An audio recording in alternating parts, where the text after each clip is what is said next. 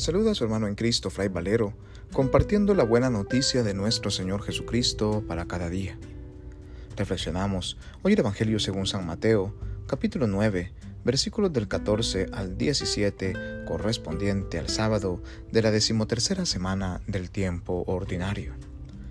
En aquel tiempo, los discípulos de Juan fueron a ver a Jesús y le preguntaron, ¿por qué tus discípulos no ayunan mientras nosotros y los fariseos sí ayunamos? Jesús les respondió, ¿cómo pueden llevar luto los amigos del esposo mientras él está con ellos? Pero ya vendrán días en que les quitarán al esposo y entonces sí ayunarán. Nadie remienda un vestido viejo con un parche de tela nueva, porque el remiendo nuevo encoge, rompe la tela vieja y así se hace luego más grande la rotura. Nadie echa el vino nuevo en odres viejos, porque los odres se rasgan, se tira el vino y se echan a perder los odres. El vino nuevo se echa en odres nuevos, y así las dos cosas se conservan. Palabra del Señor, gloria a ti, Señor Jesús. Jesús nos ofrece un vino nuevo el mejor de los vinos, aquel que alegra nuestro corazón, que hace que nuestro corazón se embriague de sus dulzuras, de sus maravillas.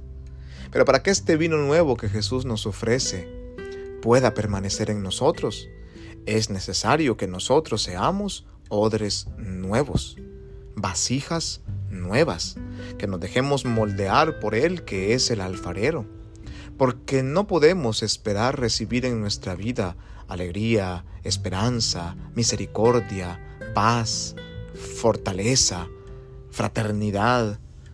No podemos esperar recibir todas las maravillas que Dios nos regala gratuitamente si en nuestro corazón habita la soberbia, el egoísmo, el individualismo, el rencor, el odio, la envidia. No son compatibles. Jesús quiere ofrecernos una vida nueva, pero para esto es necesario que tengamos un corazón dispuesto a ser nuevo, vaso nuevo. Él es el alfarero que puede renovarnos, que puede transformarnos, que puede hacernos nuevas criaturas, vasijas nuevas en su amor, para que podamos recibir este vino nuevo que Él quiere regalarnos.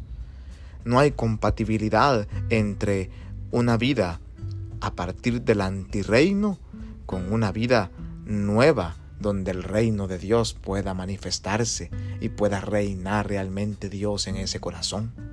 Pidámosle pues al Señor hoy en este día que nos permita poder disfrutar del vino nuevo de su amor, que nos permita poder entregar nuestro corazón entero a la fuerza de su amor y de su espíritu, que nos transforme, que nos renueve, para poder dejar fluir esta vida nueva que Dios quiere regalarnos y pueda hacer de nosotros realmente nuevas criaturas en su amor. Que Dios en su infinita bondad y misericordia nos bendiga y nos guarde en este día, en el nombre del Padre y del Hijo y del Espíritu Santo. Amén. Paz y bien.